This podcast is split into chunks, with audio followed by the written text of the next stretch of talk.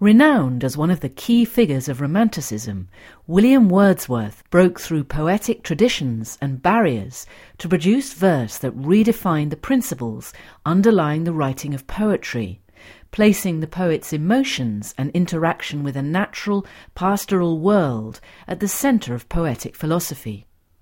Wordsworth's influences are a topic of immense academic debate and this album provides a concise and distinct introduction to the many literary, political, and cultural shifts that informed and inspired one of literature's most breathtakingly beautiful movements.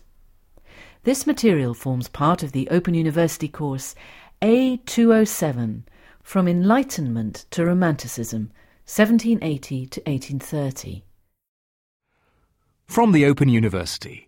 For more information, go to www.open.ac.uk forward slash use.